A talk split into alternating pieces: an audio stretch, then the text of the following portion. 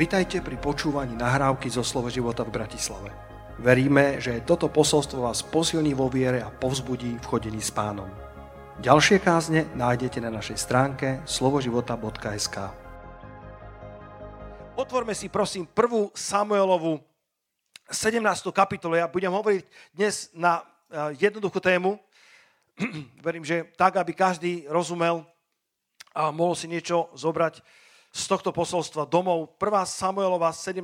kapitola a pozrieme sa na chvíľočku na Dávida, predtým ako išiel bojovať s Goliášom, ale budeme hovoriť trošku z iného aspektu ako zvyčajne.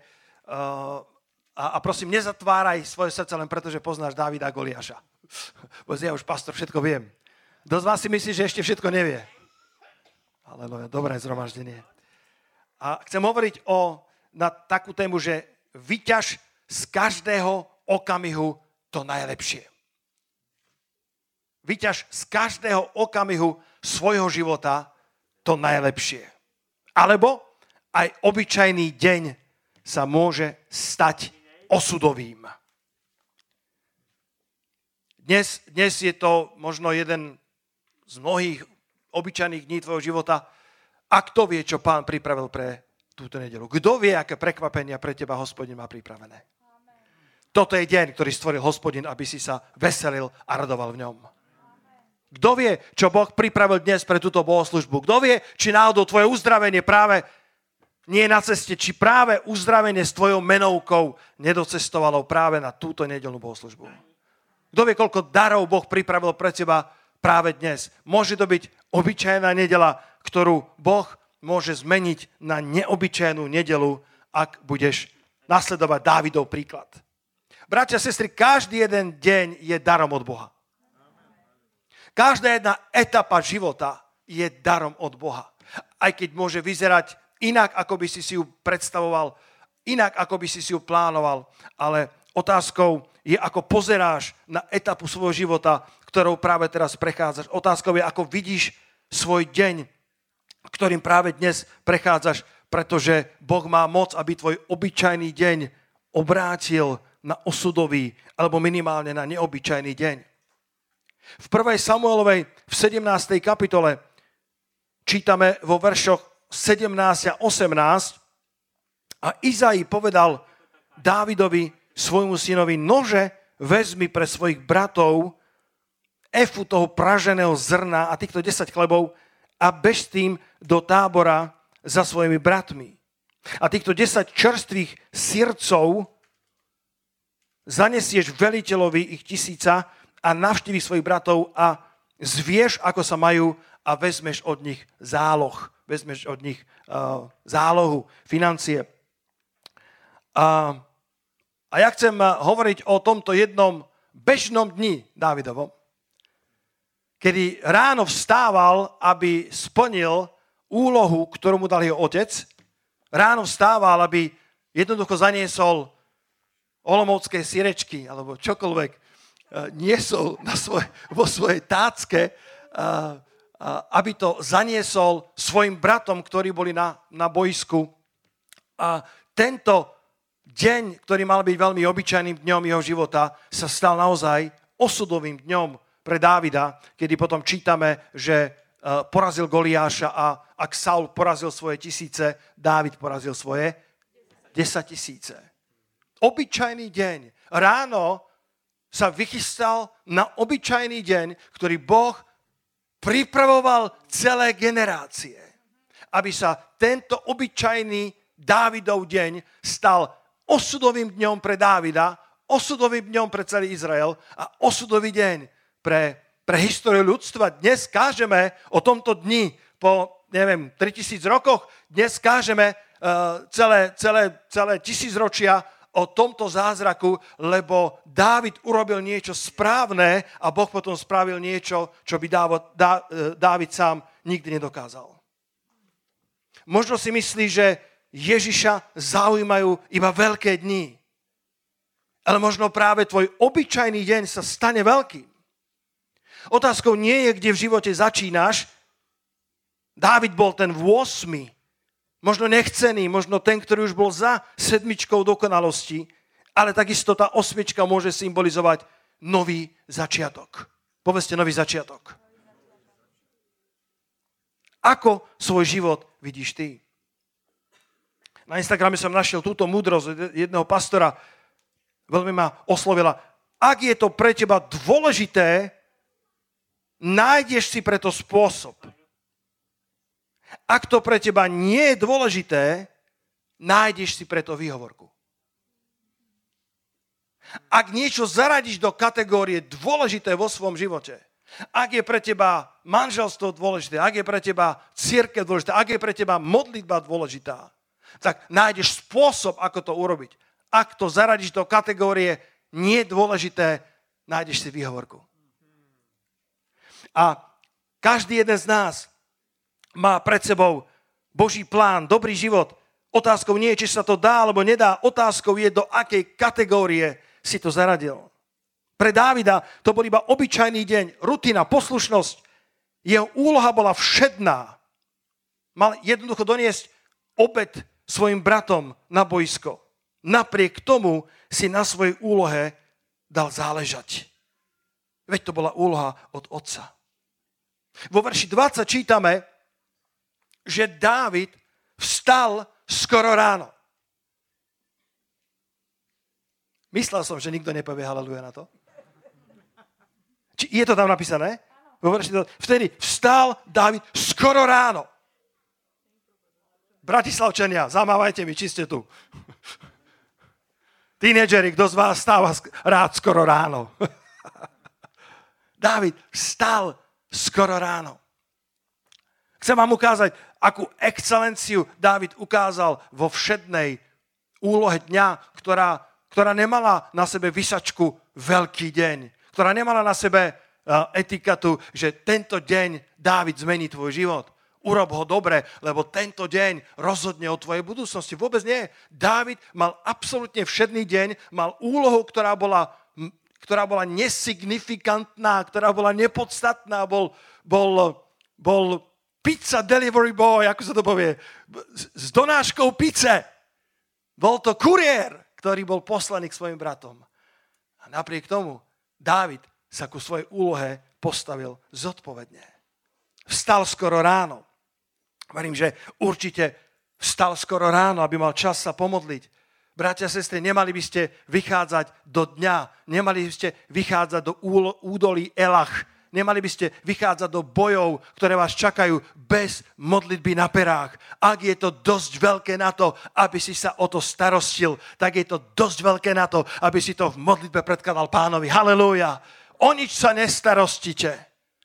O nič sa, e, sa, sa netrápte, ale vo všetkom modlitbou, prozbou a s ďakovaním nech sa oznamujú vaše žiadosti Bohu a Boží pokoj bude strážiť vaše srdcia a vaše mysle v Kristu Ježišovi. Ak je to dosť veľké na to, aby ti to bralo spánok, ak je to dosť veľké na to, aby ťa to trápilo, ak je to dosť veľké na to, aby si sa o to starostil, malo by to byť dosť veľké na to, aby si to v modlitbe predkladal pánovi. Halelúja. Vezmite Ježiša do svojho každodenného života. Keď sme boli na tej svadbe, bolo to v evangelickom kostole a potom sme sa presúvali do toho nádherného zámku Smolenického. O pol desiatej všetci odišli a celý zámok bol náš. Všetci čašníci išli domov a celý, celý hrad bol náš. Ale na, tej, na, tej, na tom svadobnom obrade bol evangelický kostolík a, a tam bolo krásne nádvorie e, so sochou pána Ježiša. A keď sme tam boli tri dni predtým, aby sme pripravili obrad aj s pani Farárkou, tak uh, s týmito mladom manželmi sme, sme si pozerali, že kde budú fotky a sme si povedali, musíme sa odfotiť aj s pánom Ježišom. Na to nádvorí. Ale potom som teologicky priniesol informáciu, že to asi nebude potrebné, lebo jeho prítomnosť bude dokázateľne na tom obrade aj bez fotky s Ježišovou sochou v nádvorí. Halelúja. Lebo neviem, či ste vedeli, Ježiš chodieva na svadby.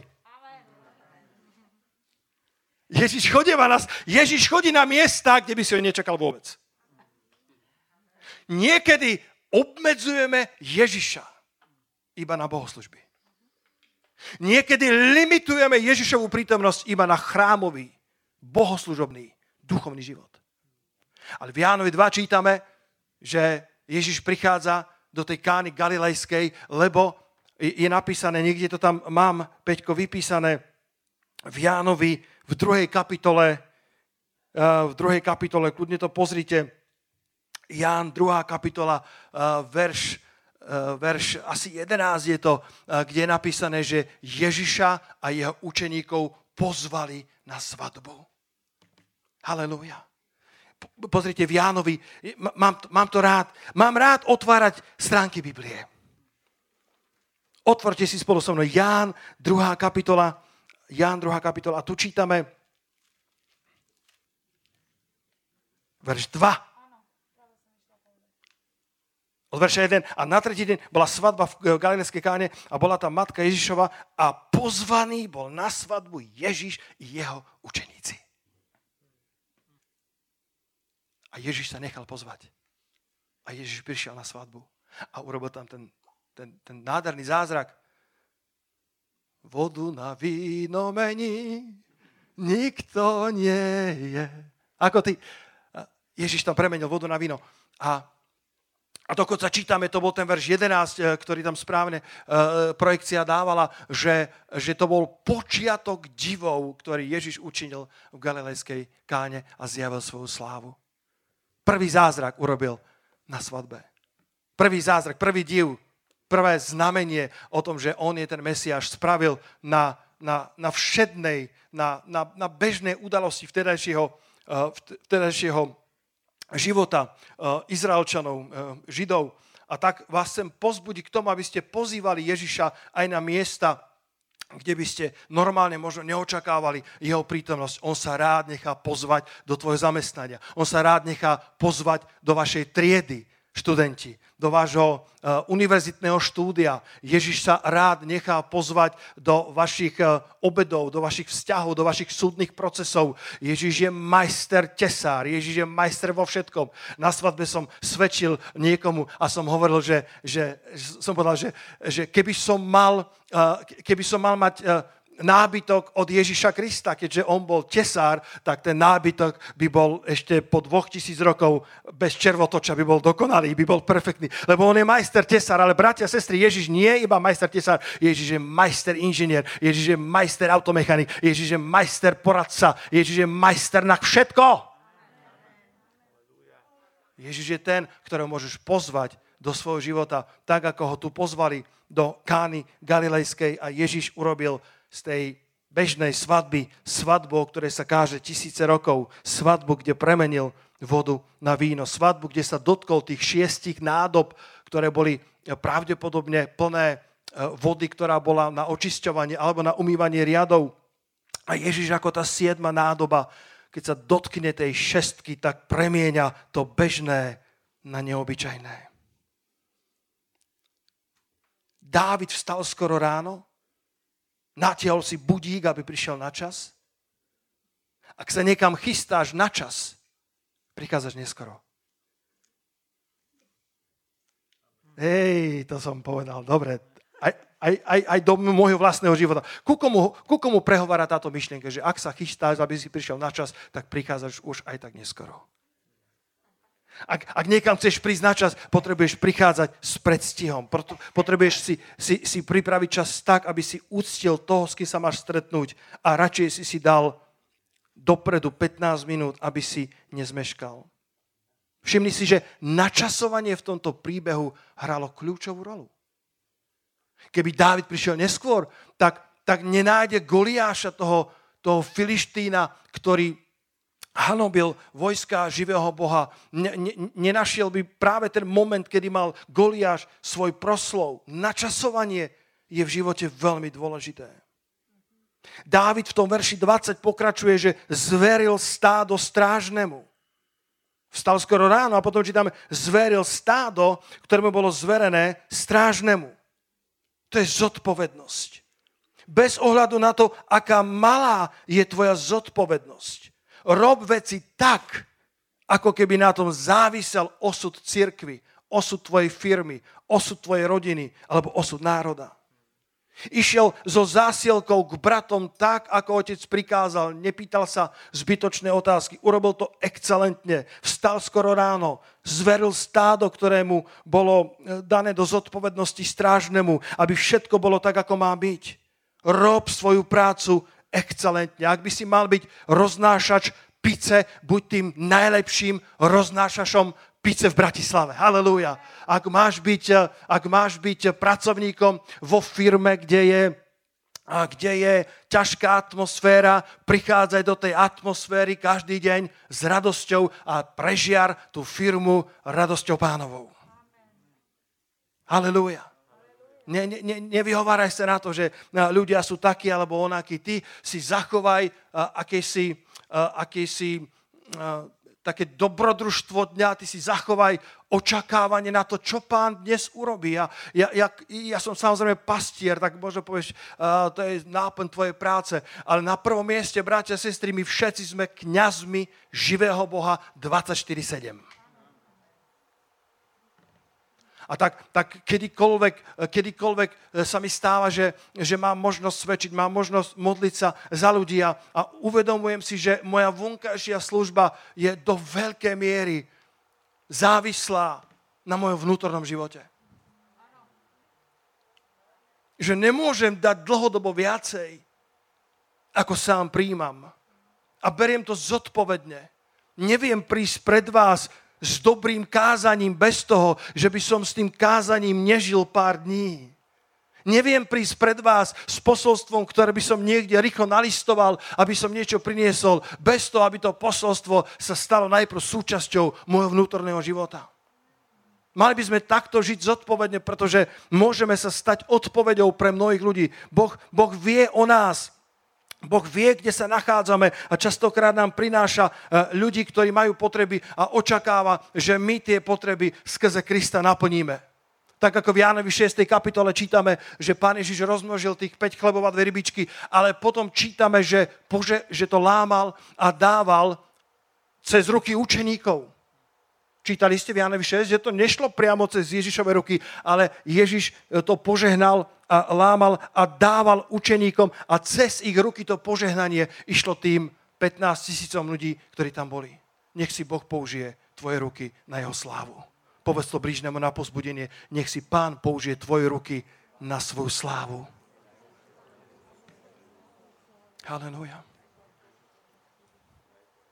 Vidíš, tam je to. Ďakujem za, za, za ten verš. A Ježiš vzal chleby a poďakujúc rozdával učeníkom. Častokrát míňame túto, túto malú informáciu. Ježiš to rozdával učeníkom a učeníci sediacim a podobne aj z rýb, koľko len chceli. Je to fascinujúce, že Boh používa tieto obyčajné ruky, že Boh používa tieto obyčajné nádoby na to, aby naplnil neobyčajným spôsobom potreby ľudí, ktoré by sa inak naplniť nedali. My sme tých šesť kamenných, obyčajných nádob, ktorých sa dotkla ruka pánova a sme zrazu neobyčajnou nádobou v rukách všemovúceho Boha, aby sme naplňali potreby tohto sveta. Dajme jeden veľký potles pánovi za to. Halelúja.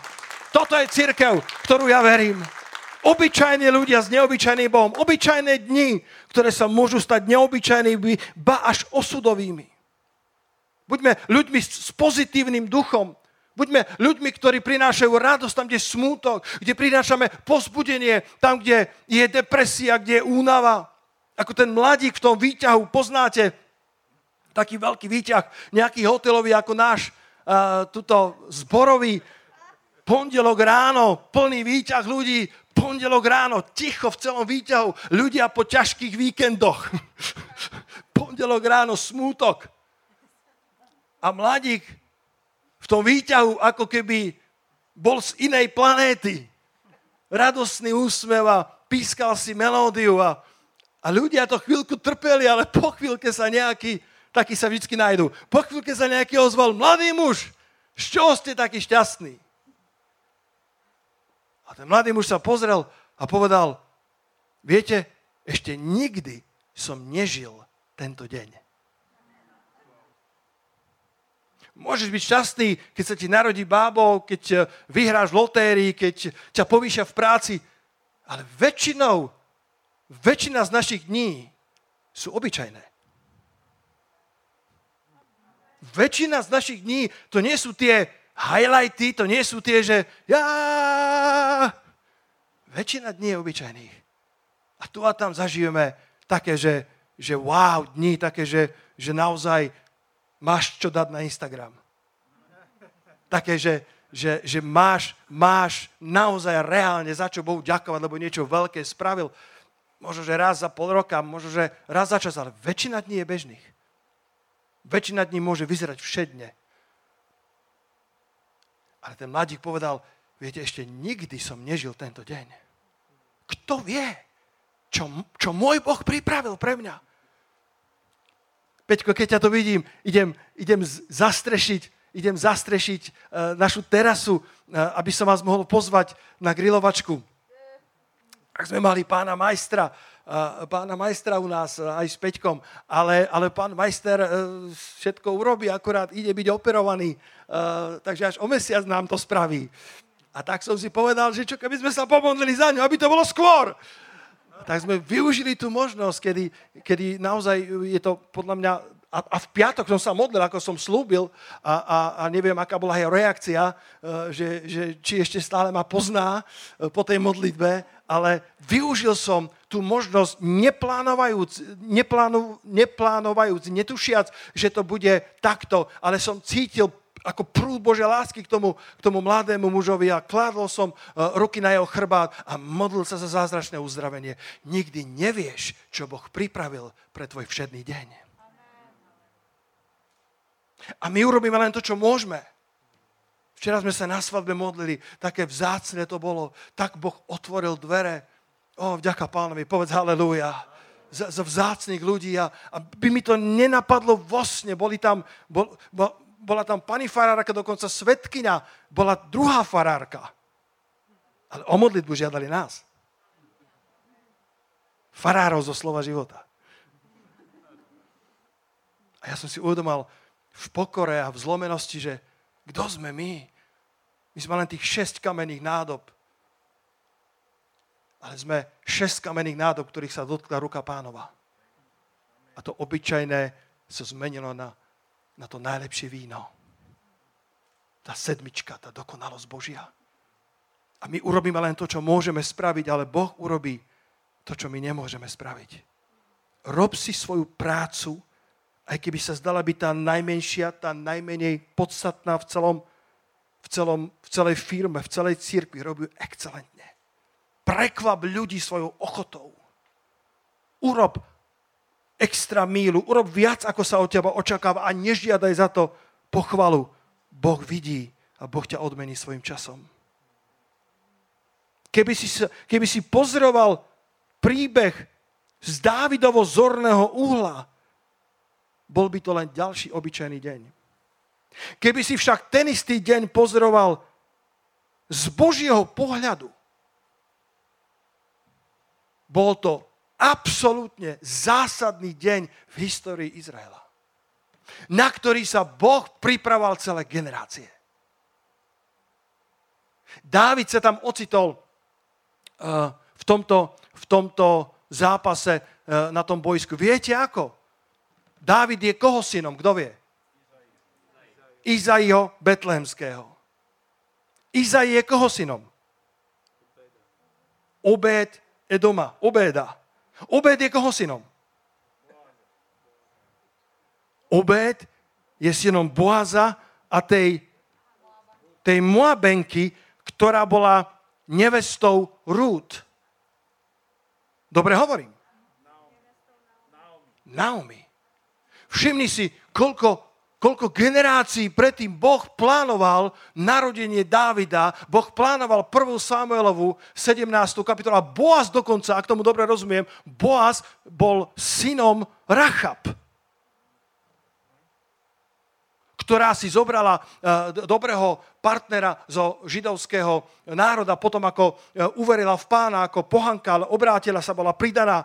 A toto všetko bolo v Božom hľadáčiku. Tieto všetky zázraky, kedy kedy Naomi vo svojom zúfalstve odišla do toho moabského kraja, pretože sa zdalo, že stratila svoju spanilosť. To meno sa prekladá spanilá. Stratila svoju excelenciu a tak utekala ju hľadať do moabského kraja a tam sa jej synovia oženili, ale zomreli a nevesty boli bezdetné. A teraz to, čo sme pred dvoma týždňami čítali, že Boh znova navštívil svoj ľud. Aké je dôležité, aby Boh znova navštívil svoj ľud. Halelúja. Dajúc im znova chleba. A keď sa to dozvedela táto Naomi, tak, tak pritiala samú seba späť do Izraela a tam zobrala tie nevesty a jedna povedala áno, v tom všetkom bola ruka pánová.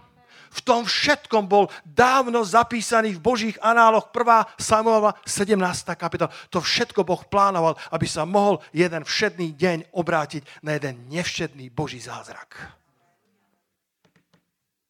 A vložil do srdca Rút aby sa pridala k Bohu Izraela, aby si privlastnila zem Izraela ako vlastnú. Tvoj Boh, môj Boh, tvoj ľud, môj, môj ľud. A potom Boh otvoril srdce Boazovi, šlachticovi, mocnému mužovi a, a, a, a mali obéda. Z obéda bol e, Izai betlehemský a z Izaiho prišiel Dávid.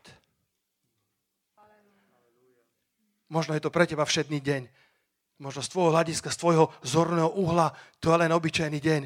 A možno Boh na práve ten obyčajný deň plánoval celé generácie, aby sa niečo odohralo. Neviem čo, ale Boh má svoje prekvapenia pre každého z nás.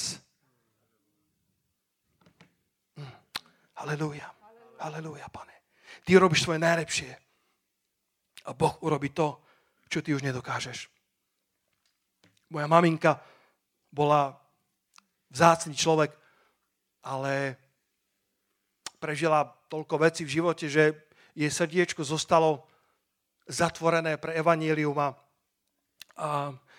nech som robil, čo som robil aj s Katkou, uh, boli sme krátko spolu v manželstve relatívne a aj tak sme nevedeli preniknúť cez ten, cez ten pancier, možno zranený, možno bolesti a, a potom dostala mm, rakovinu, s ktorou hrdinsky zápasila viac ako 7 rokov a bola to pozitívna žena, ktorá sa odmietala vzdať.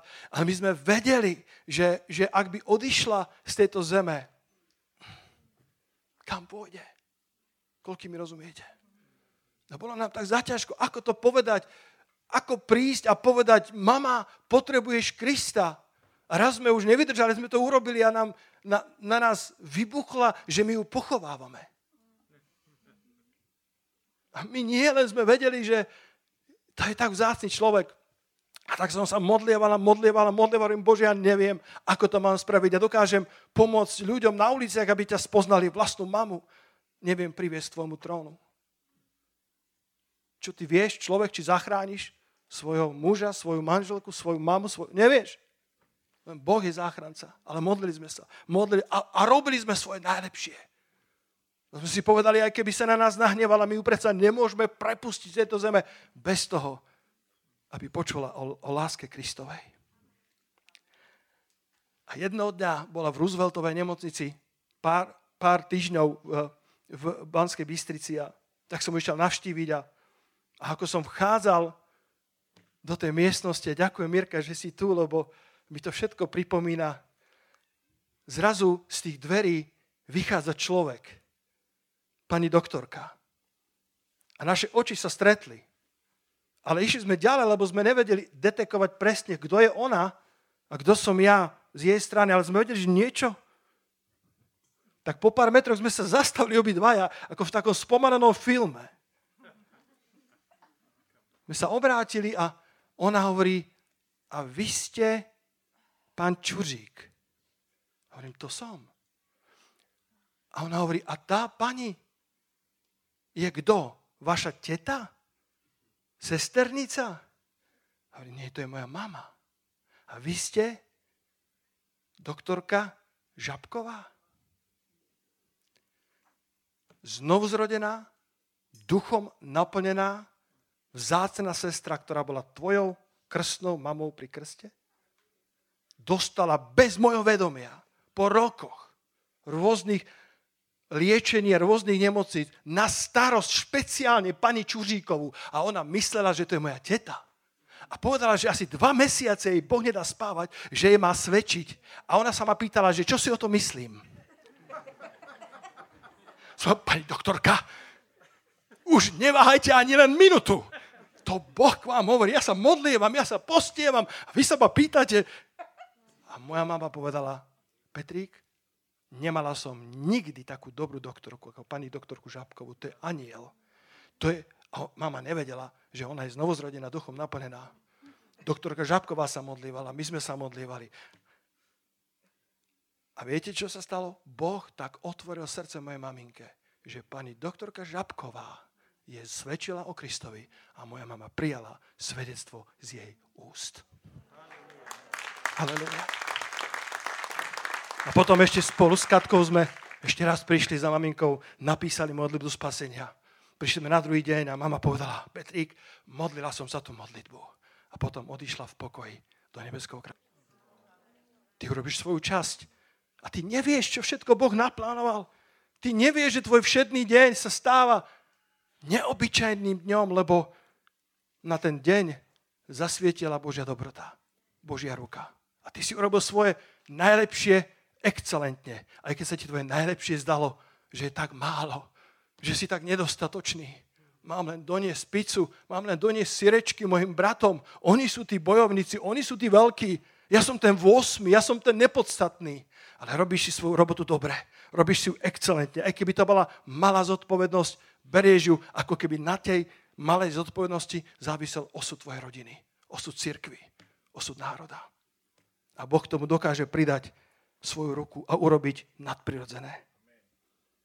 Dovolte mi prečítať Efežanom 5. kapitolu, verše 15 a 16 z Amplified prekladu, ale prosím, otvorte si vo svojich Bibliách, sledujte, ako to je u nás. Tento rozšírený preklad je tak mocný. Hovoríme o, o tom, ako vyťažiť z každého okamihu to najlepšie, aj keď ten okamih by si najradšej zmenil. Alebo by si povedal, pane, prečo iní ľudia majú krajšie dni, ako sú tie moje. Ale, ale chcem ťa naučiť, že z každého okamihu života môžeš vyťažiť to najlepšie, ak si zachováš dobrý postoj srdca. Čítam s Efežanom 5, 15 a 16 z môj preklad anglického Amplified. Preto sa uistite, že kráčate pozorne. Že žijete život hodný úcty, zmyslu a odvahy odmietajúc tých, ktorí tolerujú a umožňujú zlo. Nie však ako nemúdri, ale múdri. Inteligentní ľudia so schopnosťou rozlišovať, vyťažiac z každého okamihu to najlepšie. Rozpoznávajúc a využívajúc každú príležitosť s múdrosťou a snaživosťou, lebo dni sú zlé. Kráčajte pozorne, kráčajte tak, aby váš život bol hodný úcty, zmyslu, odvahy. Keď s niekým komunikuješ, keď niekomu píšeš, píš tak, ako keby sa tvoje správy raz mali verejne čítať. Žiť taký život, ktorý je hodný úcty, nielen keď ťa prichytia, nielen keď ťa sledujú, nielen keď je to verejne odhalené, ale kráčaj pozorne. Kráčaj život zmyslu, nestrať, nestrať svoje poslanie.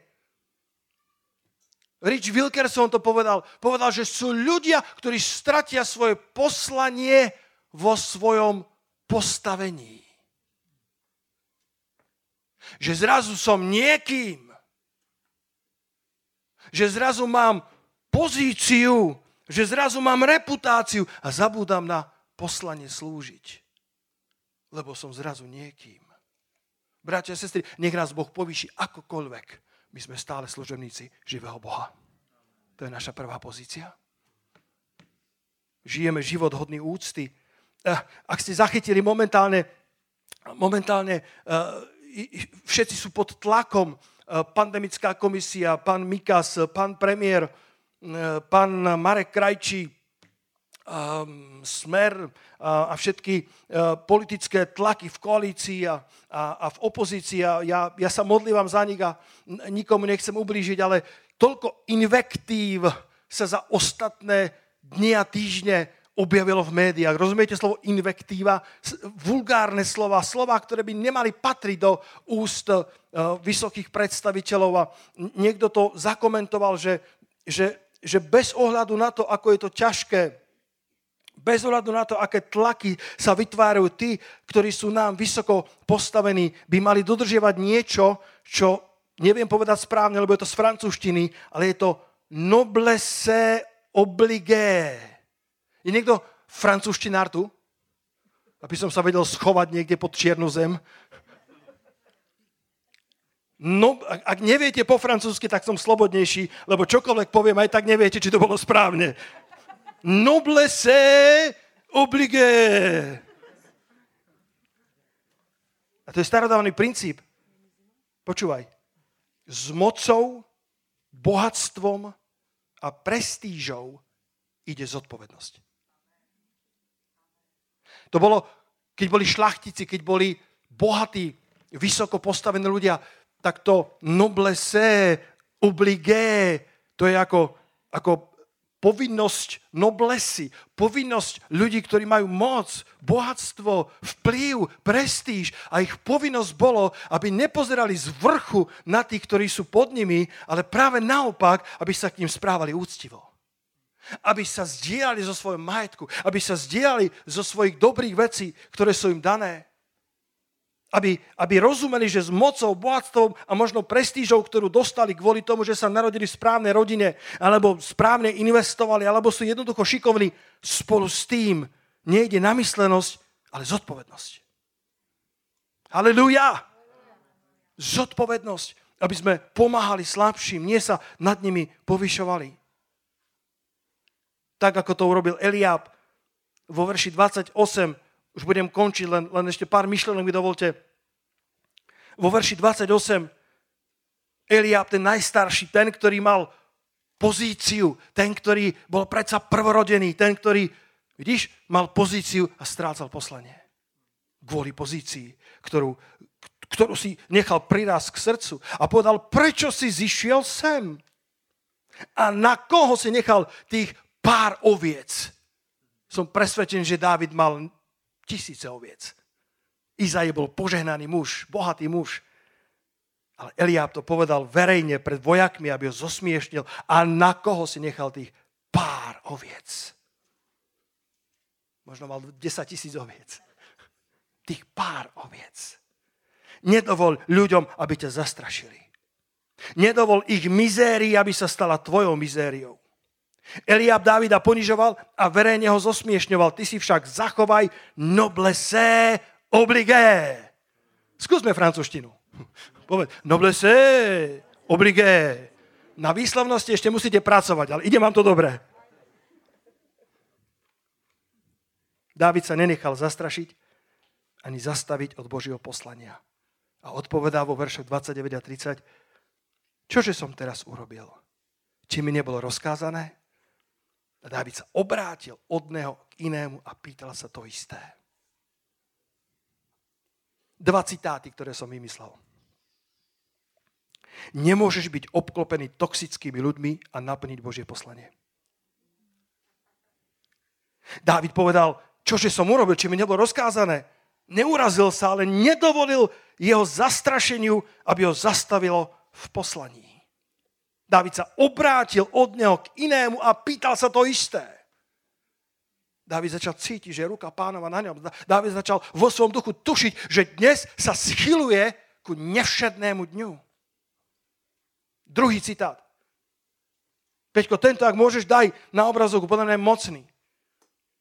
Ak urobíš všetko preto, aby si si zachoval noblesse obligé, a predsa ťa Eliábovia opustia, potom v tvojom živote neboli potrební. Ak si robil všetko preto, aby si zachoval noblesse obligé, aby si bol úctivý, aby si, aby si bol človekom, ktorý nemá postrané motívy. A predsa ťa Eliábovia opustia potom v tvojom živote. Tí Eliábovia neboli potrební, alebo nie sú potrební, aby spolu s tebou bežali behu závod. Strážme si, bratia a sestry, svoje dni. Strážme si Božiu prítomnosť v našich životoch. Kto na to povie amen? Strážme, strážme si Božiu blízkosť, pozývajme Krista do našich všedných dní, pozývajme ho do pondelka rána, pozývajme ho do našich zamestnaní, do našich škôl. E, modlívajte sa, ak je to dosť veľké na to, aby ste sa starostili, je to dosť veľké na to, aby ste sa za to modlili. Ježiš rád príde, Ježiš je pozývaný na svadby a prichádza. Ježiš bol pozývaný ku chorým ľuďom a prichádzal. Ježiš, keď bol pozvaný uh, ku tej ceruške, ktorá zomierala a ten Jairus povedal, len polož na ne ruky a ona ožije. Ježiš s ním išiel. Povedz amen na to. Ježiš s ním išiel, je napísané. Ježiš, keď je pozvaný, on príde. Kto z vás miluje Pána Ježiša Krista, zamávajte mi. My ho potrebujeme, čo poviete? My, my, my robíme svoje najlepšie. My, my sme, my neskladáme zodpovednosť, my, my robíme to, čo nám bolo zverené, to, čo nám bolo prikázané, aj keď je to malá služba. Ale garantujem vám, že Dávid by nezvíťazil, keby na ňom nebola ruka pánova. Dávid bol vynikajúci vrhač kameňov. Dávid bol trénovaný. Dávid, keby bola olimpiáda vo, vo vrhaní prakom, ja myslím, že by sa ani nikto nekvalifikoval, lebo by vedeli, príde Dávid, koniec. Dávid vyhrá. Ešte predtým, ako budeme zápasy, závodiť, Dávid vyhrá.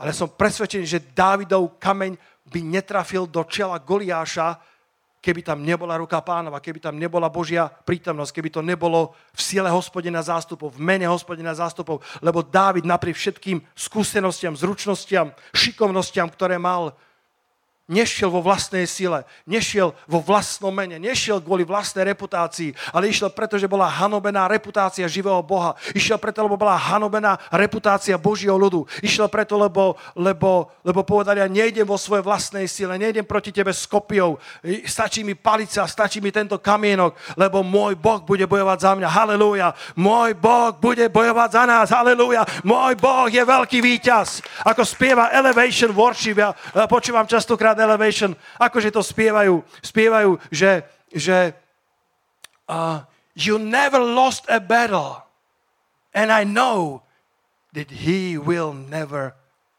he never will. Viem, že si nikdy nestratil čo len jediný boj a viem, že ho nikdy nestratíš. Ty a ja môžeme stratiť nejaké boje, ale náš Boh, ako boje s nami, he never lost a battle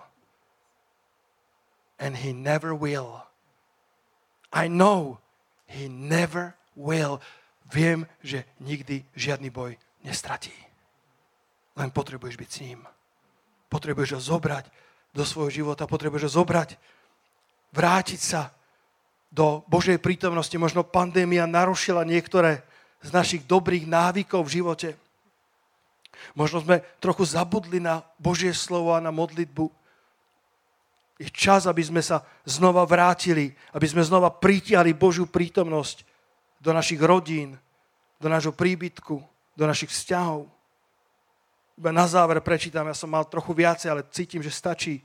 2. Samuelova 6.3, to je možno trochu iné posolstvo, ale dovolte mi len túto jednu, ešte jednu informáciu z Ducha Božieho pridať do tohto kázania. Keď Dávid si uvedomil, po 70 rokoch, že im chýba trúla hospodinova, ktorá, ktorá stanovala alebo bývala u Abinadába. Bol čas, kedy bola u obed Edoma, ale takisto bol čas, kedy bola v Abinadábovom dome. A čítame, že Božiu archu vo verši 3, 2. Samuelova, 6. kapitola, naložili na nový voz a vyniesli ju z Abinadábovho domu, ktorý bol na vršku aby Dábovi synovia Uza a Achia, ktorí riadili ten nový voz. Ak poznáte ten príbeh, Uza sa dotkol eh, tej archy nečistými rukami, nesprávnym spôsobom a zomrel. Strašný príbeh. Ale, ale poviem len tento princíp, eh, pretože, pretože podľa Mojžišovho zákona mali niesť tú truhlu eh, na svojich pleciach leviti. Kňazi hospodinovi. ale oni už zabudli na to, ako sa narába s trúlou hospodinovou, lebo 70 rokov boli bez nej. A neurobili si čas na to, aby nahliadli do Božieho zákona, ako to majú spraviť. Boli zaneprázdnenými vecami, mali dobrú myšlienku, navráťme trúlu hospodinov, navráťme Božiu prítomnosť do našich príbytkov, do Izraela, bude sa nám ľahšie vyťaziť a mali pravdu. Ale neurobili to Božím spôsobom. Dokonca čítame, že ju naložili na nový voz. Chceli urobiť dojem na hospodina. Nový voz možno ozdobili, alebo to bolo možno podľa toho, ako filištínci, kedy si vrátili truhlu na novom voze. Urobili to podľa sveta. Urobili to podľa toho, ako sa im zdalo. Chceli možno, chceli možno ukázať, akí sú oni dobrí, ale neurobili to podľa Božieho zákona. Neurobili to podľa Božieho slova. Už dávno zabudli, aké to je znova prinášať archu Božiu. Keď bol Dávid pred tým Goliášom, tak Saul povedal, vezmi si moju výzbroj, nablískanú, kráľovskú. A Dávid to vyskúšala, nesedelo mu to. Bratia a sestry, je čas, aby sme znova použili duchovné zbranie, ktoré sú od hospodina. Nie len, aby to dobre vyzeralo, ale aby to naozaj fungovalo. Nový voz vyzeral dobre, ale nefungoval tá nablískaná zbroj Saulova vyzerala dobre, ale Dávid neprivykol. Ale to, čo mal vo svojich rukách s menom hospodinovým, to urobilo na Goliáša hlboký dojem. Hlboký a trvalý dojem. Dávid zvíťazil. Jeremiáš 6.16, posledný verš. Toto hovorí pán zastaňte na cestách a vidzte, skúmajte dávne chodníky. A kde je tá dobrá cesta, choďte po nej. A tak nájdete odpočinok pre svoju dušu. Postavme sa spoločne. Prorok hovorí, nože sa zastavte. Prorok hovorí, nože chvíľku skúmajte predtým, ako budete bežať, pracovať, robiť, stavať. Zastaňte na chvíľku na svojich cestách a skúmajte tie dávne chodníky. Prečo uspeli tí a prečo uspeli tí? A povedal, že kde je dobrá cesta, choďte po nej. Viete, prečo uspeli títo starodávni patriarchovia? Viete, prečo uspel Dávid? Nie kvôli nablískanej zbroji Saula, nie kvôli pozícii, ktorú mal, nie kvôli reputácii, ktorú mal, ale uspel preto, že Ruka pánova bola na jeho živote. Uspel preto, že ráno išiel s modlitbou na perách. Uspel preto, lebo, lebo nešiel vo svojom vlastnom mene, vo svojej vlastnej sile, ale išiel v sile hospodinovej a v mene hospodina zástupov. Halelúja. A takto aj my porazíme svojich goliášov. Kto na to povie amen? Aj my potrebujeme, Pane, Tvoju prítomnosť. Aj sa tak chceme zastaviť na svojich cestách.